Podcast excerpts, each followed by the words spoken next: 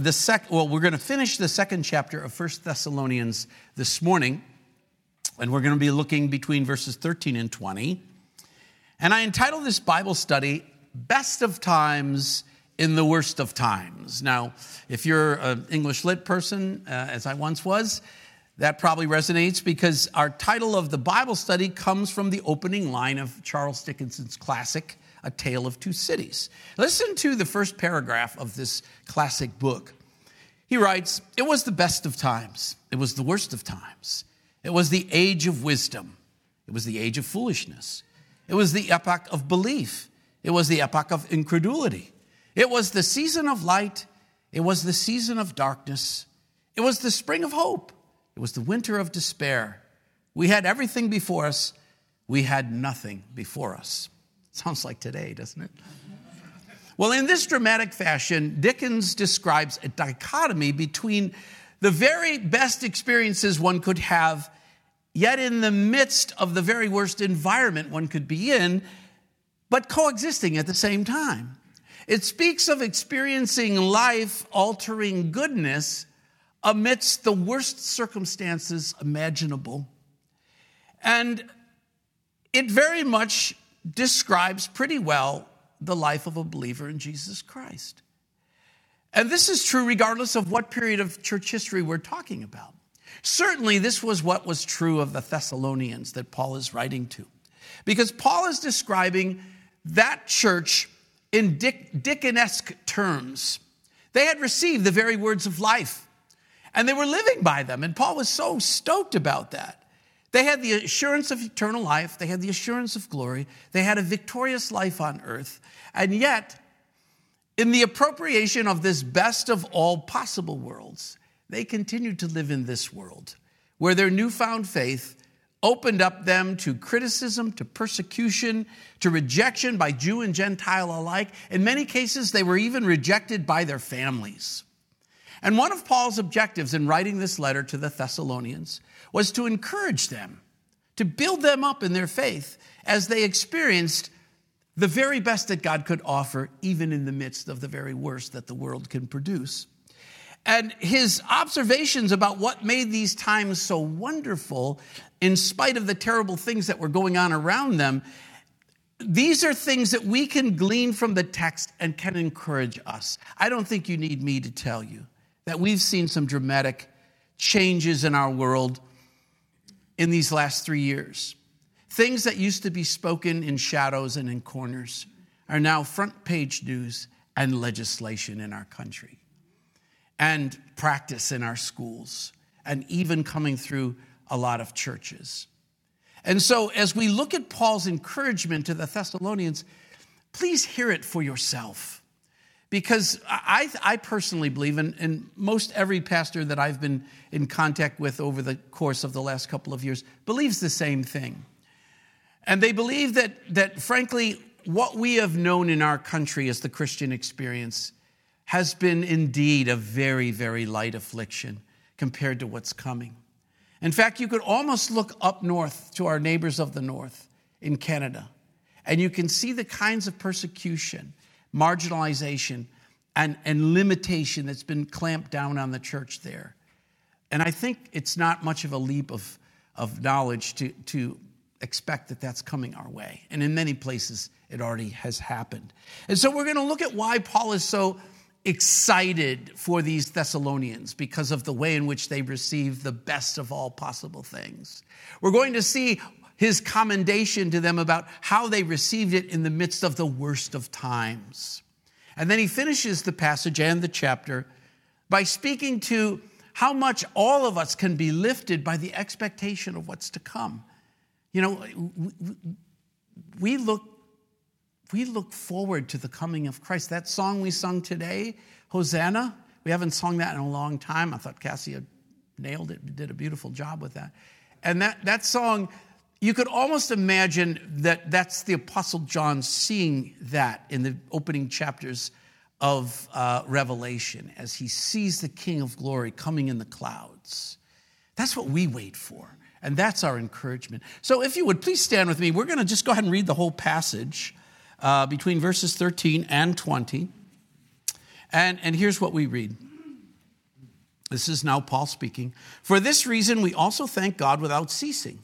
Because when you received the word of God, which you heard from us, you welcomed it, not as the word of men, but as it is in truth the word of God, which also effectively works in you who believe.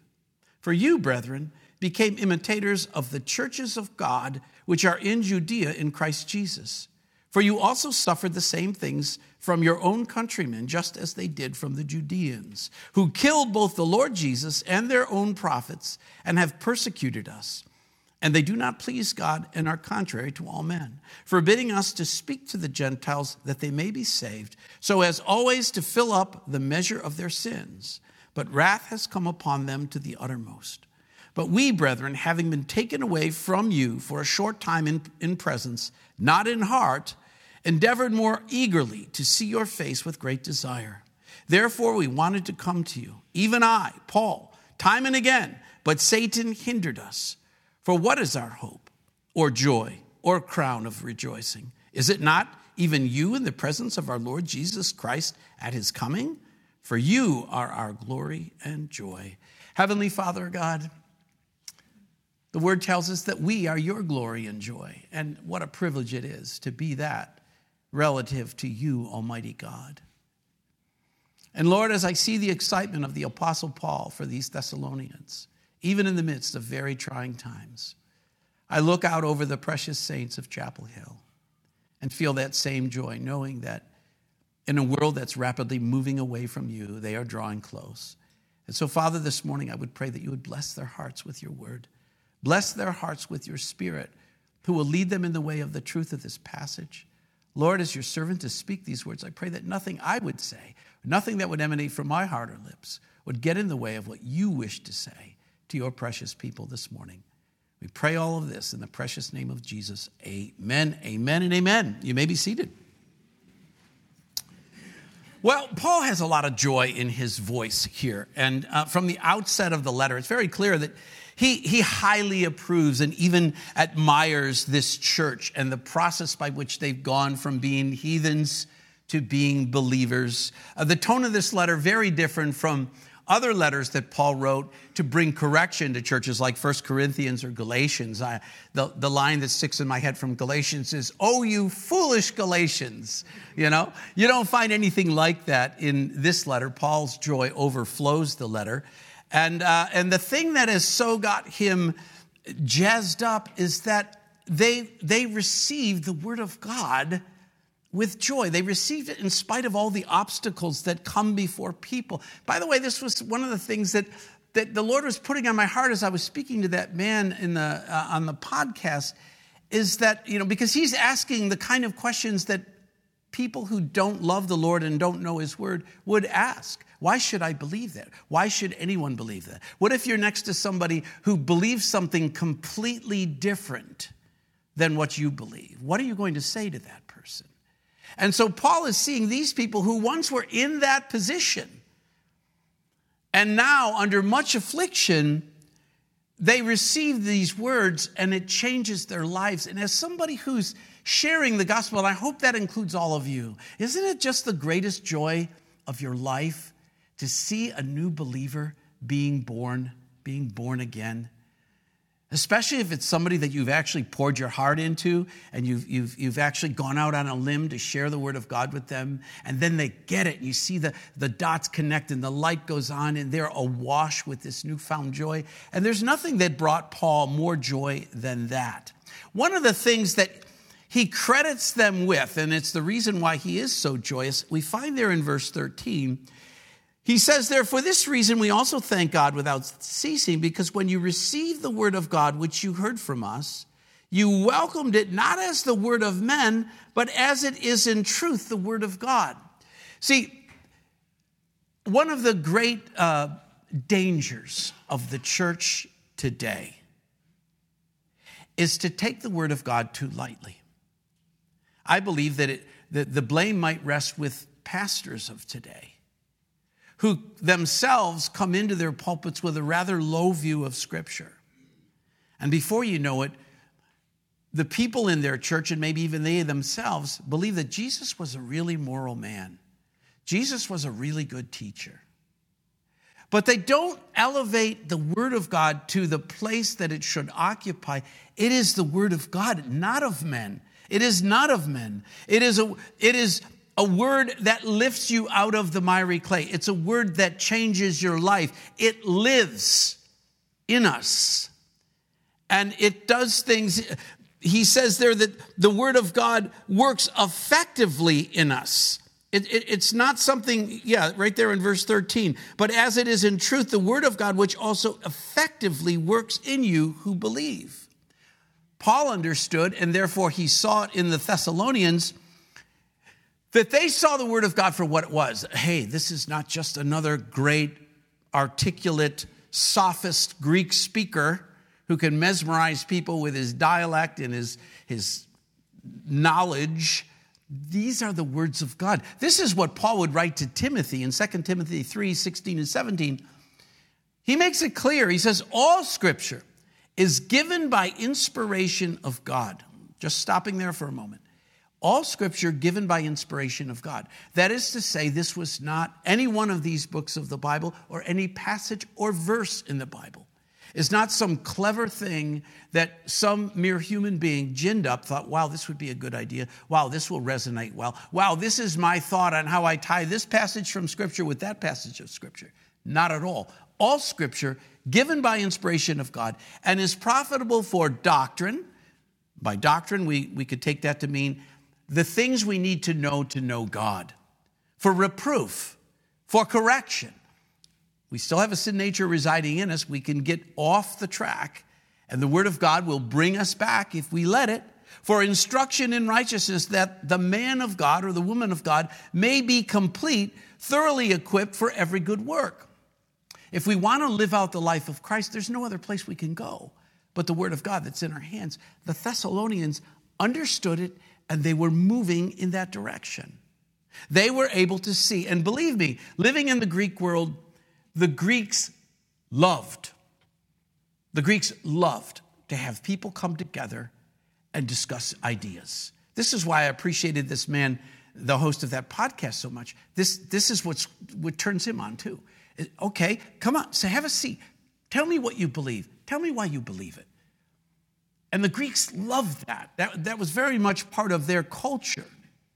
What Paul is seeing in the Thessalonians, uh, we used to have a youth leader in our church, great guy, John Morganti. Some of you might remember him. Well, one of the things that he did when he wasn't youth leading was he went to garage sales. He would go to 10 of them on a Saturday morning.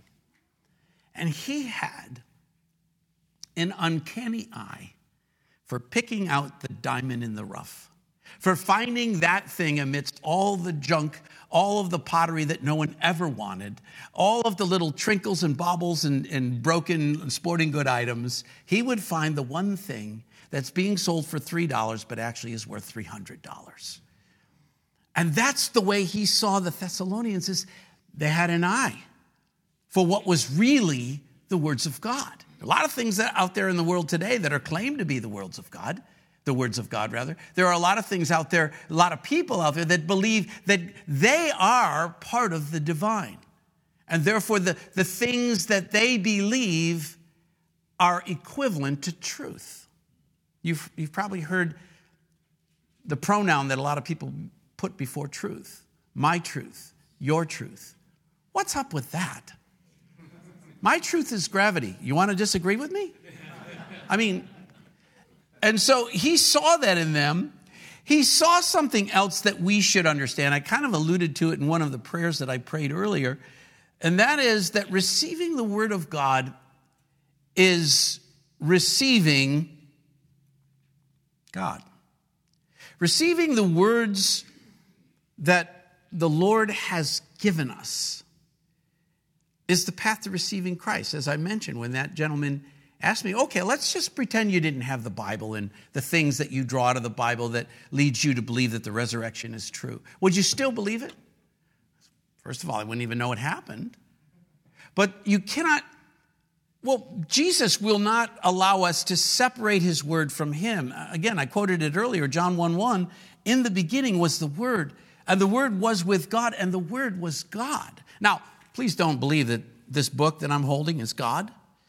But the logos, the ideas, the communication of what is here is so identified with God that, that John the Apostle, inspired by the Holy Spirit, wrote that first verse in just that way. What we hold in our hand is the written word.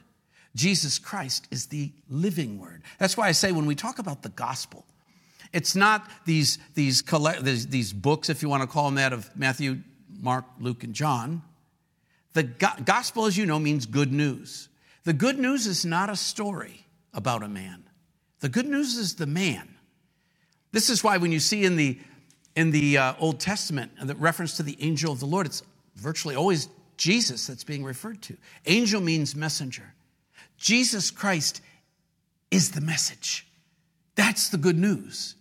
And these individuals saw this. And that's why when we give preeminence to the Word of God, we are simply giving it its due. One of the most troubled men in all of history. You want to talk about it was the best of times, it was the worst of times. Talk about the worst of times. Here's what Job said Job 23 12. I have not departed from the commandment of his lips. I have treasured the words of his mouth more than my necessary food. That's pretty amazing. Psalm 119, verse 14 I have rejoiced in the way of your testimonies as much as in all riches. So if you could imagine, I mean, I'm sure there were a lot of people scrambling out there to buy a mega millions ticket for a one point something something billion dollar prize because they could imagine, they could project in their lives all the things they would do with that money and how they would just enjoy life with no worries whatsoever. Well, the writer of Psalm 119 believes that rejoicing in Jesus' testimonies, what we hold in our hand, is wor- more worthy of being rejoiced over than all of the riches that there are.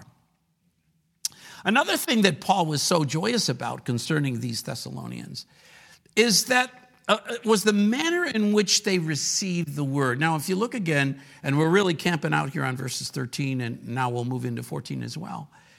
But he talks about them receiving the word of God, which you heard from us, and welcoming it, not as the word of men, but as is in truth the word of God.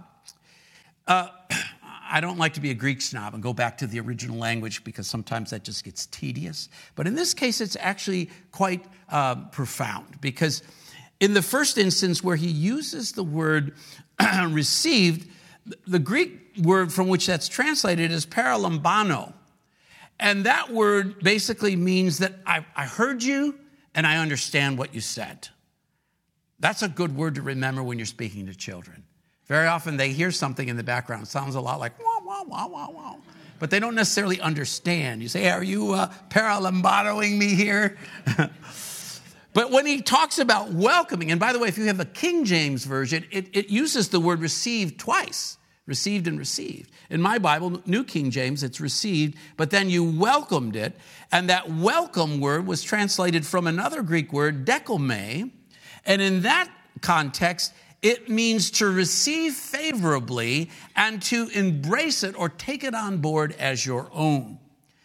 And this is what he finds so wonderful about these Thessalonian believers. They're not just people who warm a pew and let the word of God kind of wash over them like the tide, and then it rolls back out and they go home or they go to lunch and eat things that are bad for their health. No, he, he sees in them that they hear it, they understand it, they take it on board, come what may. And this is, this is why it's so important to teach the whole world of uh, whole word, the whole context, the whole word of God. Because to leave parts out leaves your understanding deficient. And if your understanding is deficient, then you're not taking on board the whole counsel of God. And that leaves you vulnerable. This is why it also leaves, if you do take it all on board, it also makes you a target, doesn't it? But here's what Paul said in Romans 1 16 and 17. He said, For I'm not ashamed of the gospel of Christ, for it is the power of God to salvation for everyone who believes, for the Jew first and also for the Greek. For in it the righteousness of God is revealed from faith to faith, as it is written, the just shall live by faith. Now, that little phrase there, revealed from faith to faith is very important for us to understand. And let me tell you why. What Paul is essentially saying there is the gospel of Jesus Christ, we've already established it's the very word of God. It is the most important thing we could have for instruction, for reproof, for correction, for encouragement, for peace and joy. But the way the Lord works this is that if you have the faith to go into the Word of God and apprehend its truths, as you apprehend truth from the Word of God, He reveals more to you. And He reveals more to you. And if you ever think you'll get to the end of it, just know that C.S. Lewis once said that the further he goes in his walk with Jesus Christ, the more he realizes how depraved he is. Why is that? Because as you, we continue to walk, as we continue to grasp and grapple with the truths that, that become known to us, the Lord is willing to show us more, show us more, show us more. I, I sometimes think that if the Lord gave us perfect understanding right from day one, we'd probably die in shame on the spot. But the, the beauty of the Lord is, is He's watching your heart. And as you show appetite to learn and walk in His way, He gives you more. He gives you more. It goes the other way too.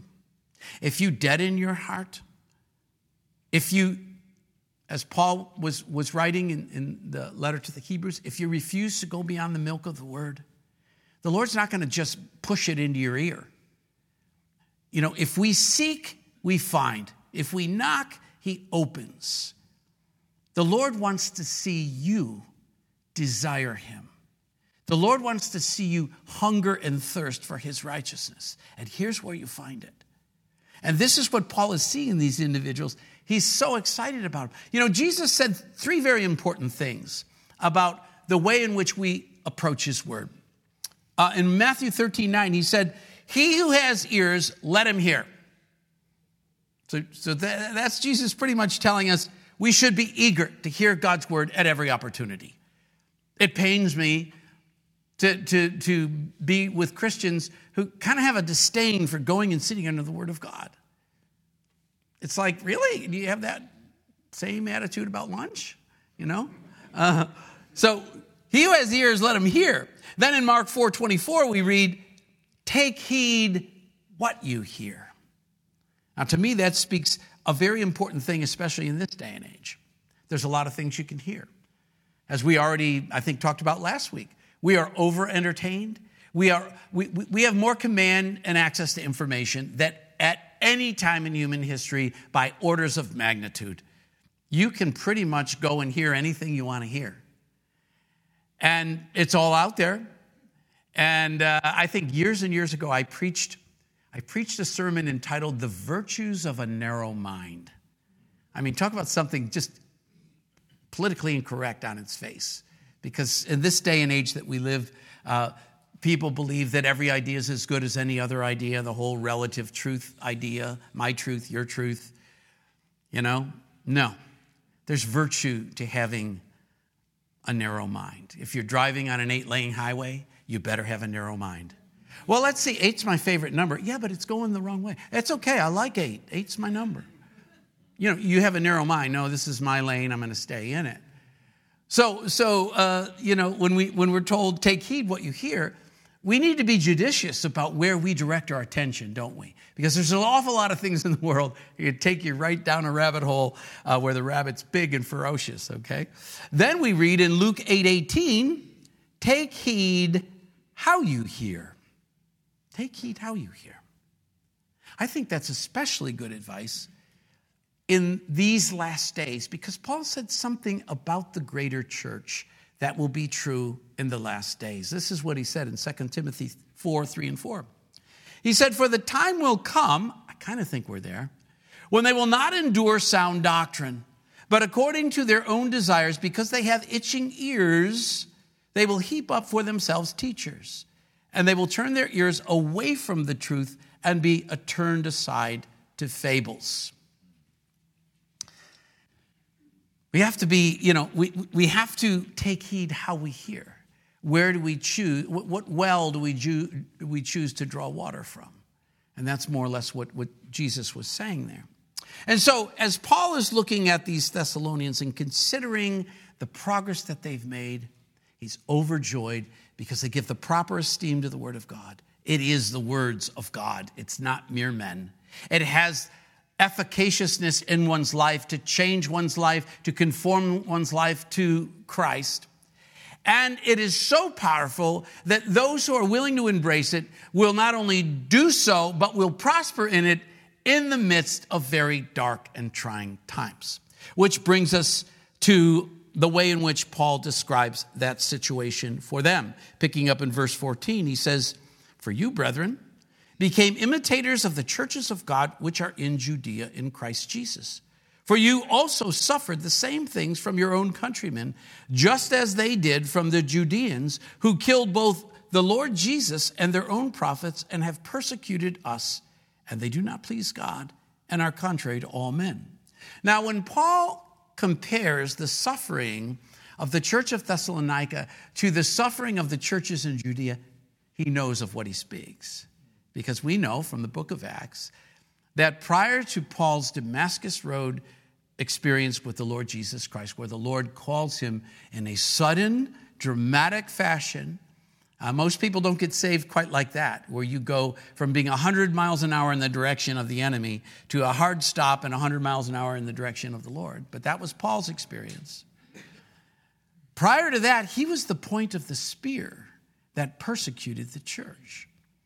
He would go around to different cities. He, he started in the cities of Judea but by the time we get to where he is on the Damascus Road, he's heading to the synagogues and the places in Damascus because they want to round up all of those people who are of what they knew of at, at the time as the way. They wanted to eradicate the way, they wanted to imprison and even kill these people. The first martyr of the church, Stephen, was being stoned while Paul officiated and held the coats of those who were flinging the rocks so they could get a little bit better motion on that throw. So Paul knew exactly what was going on. Paul himself experienced the same hostility when he brought the gospel to the Thessalonians. Because when he went there and he preached in the synagogue for three weeks, and then they had to move to the home of a believer there, and the individuals of the city who opposed Paul's teaching gathered up a rabble, a mob, and they, they literally ran him out of town.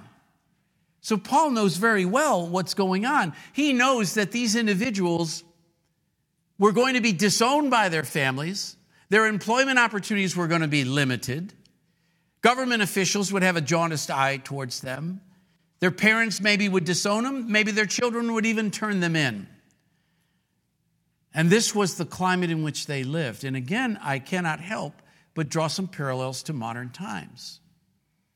Because many of the things that are in the Word of God that we must stand firmly on fly in the face of where the culture has moved. And so there are going to be times in our future where you're going to have to make a choice. And maybe it won't be a situation where you can simply make that choice in your own heart and nobody needs to know about it. The day is coming when the choices you'll make will be very obvious and they will have repercussions that will come from those choices. These folks were living that right then. And Paul is seeing this in their life and he's commending them. He's right out Dickens, best of times, worst of times, age of wisdom, the wisdom of God, the age of foolishness, the world, epoch of belief. Wow, the church is being birthed. But then the epoch of incredulity, so much unbelief. Again, nothing has changed really. And um, you know, one of the things that the early church was, was uh, identified with, and also um, it, it, was a great mystery to people who are observing the church. The church people were more concerned about the pain of the, of the, of the life to come than the pain of the current world. And we're going to get to that in a minute, but, but I want to draw one distinction you know, it's one thing for Christians to be persecuted for our faith. If you're living out your faith and people hate you for that, the Bible tells you rejoice that you're counted worthy to suffer for the same things that Jesus suffered for. That, that principle doesn't cover when you're persecuted for just being like the world.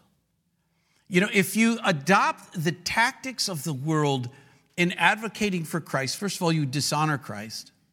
Second of all, you dishonor the church as an instrument that God has raised up to spread the gospel.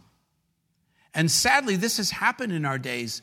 Um, you know, some of the uh, sort of the fringe groups within the greater body of Christ who have done uh, terrible damage to the cause of Christ by the way in which they oppose things that the Word of God speaks against, shooting people at abortion clinics. You, taking life in the name of banning the taking of life? I mean, how hypocritical and damaging is that? Um, these kind of things should not be named among Christians. Now, one thing to know before we move off of this, the, the tribulation that they experienced, is that we're guaranteed tribulation.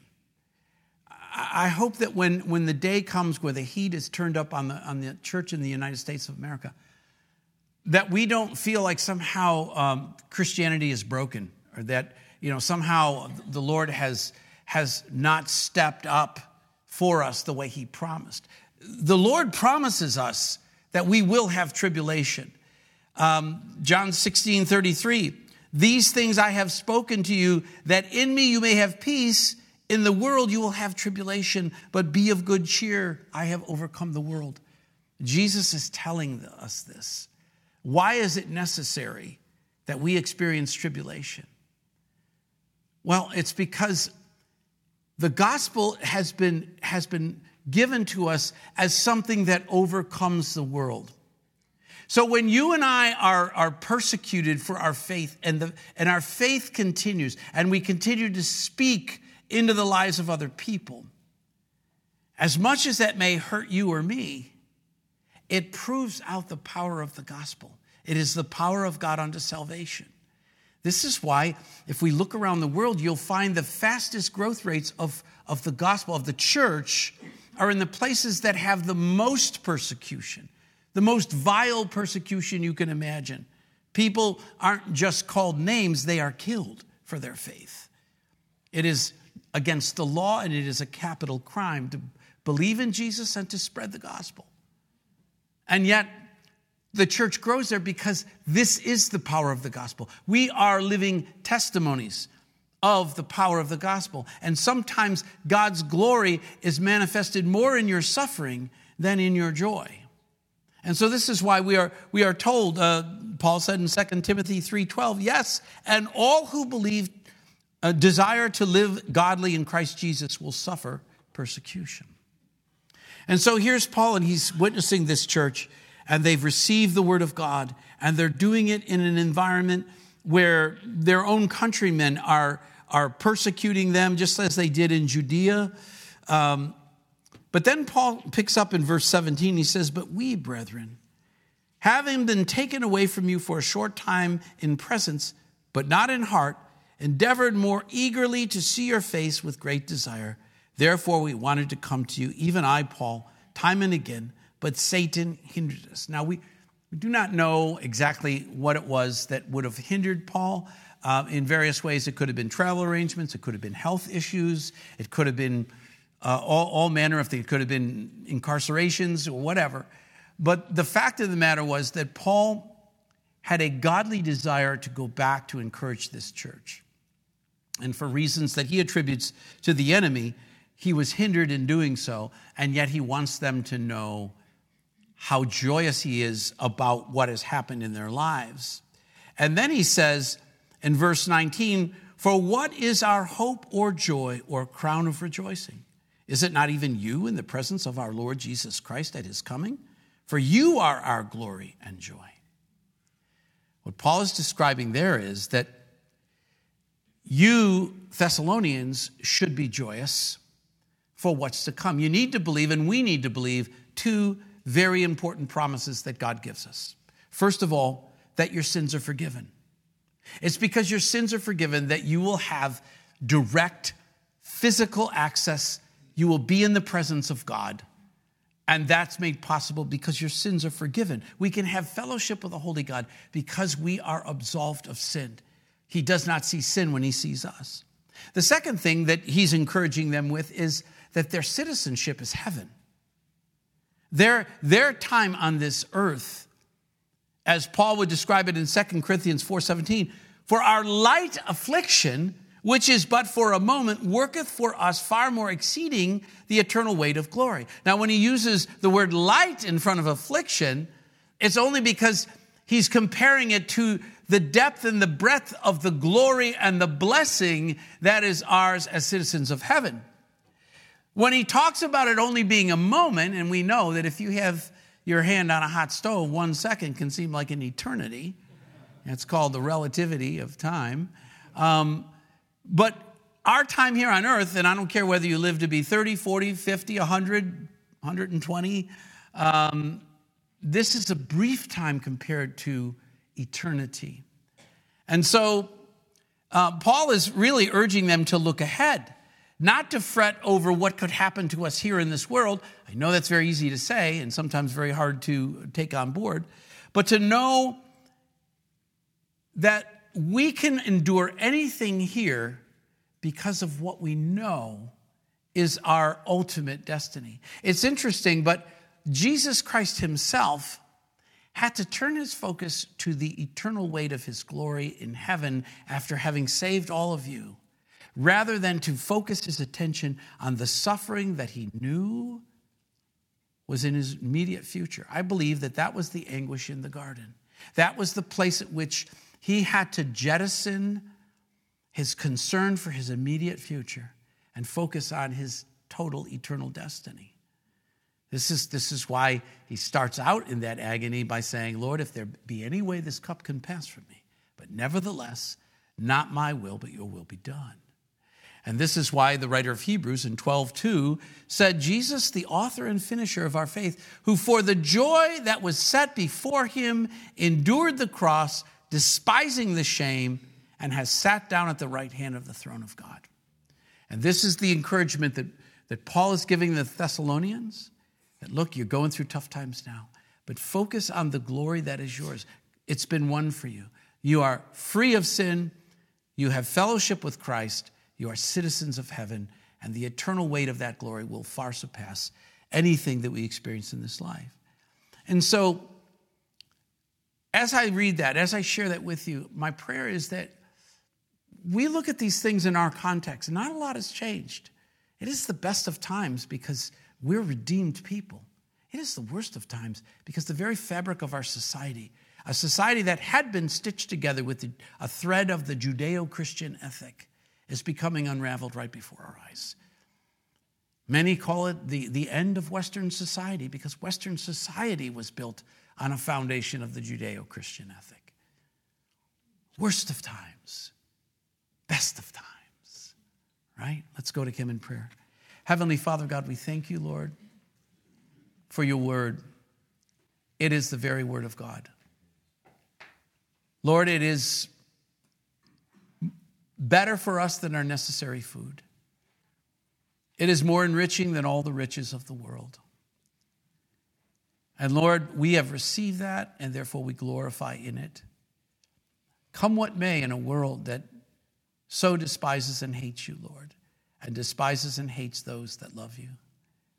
I pray, Lord, as we continue to move along the path towards your coming for your church, that with the, the assurance of that coming of our Lord for us, we would be able to stand firm in the things of this world that oppose you and, and that will one day oppose us in very profound ways. Strengthen my brothers and sisters. Give us a heart for you, Lord, and help us to stand strong. We pray in Jesus' name. Amen. Amen. Before you go, we have to sing happy birthday to Ketty Herrera. She's 94 today. So happy birthday to you. Happy birthday to you. Happy birthday, dear Caddy. Happy birthday to you. Love you. God bless you. Give her a big hug before you go.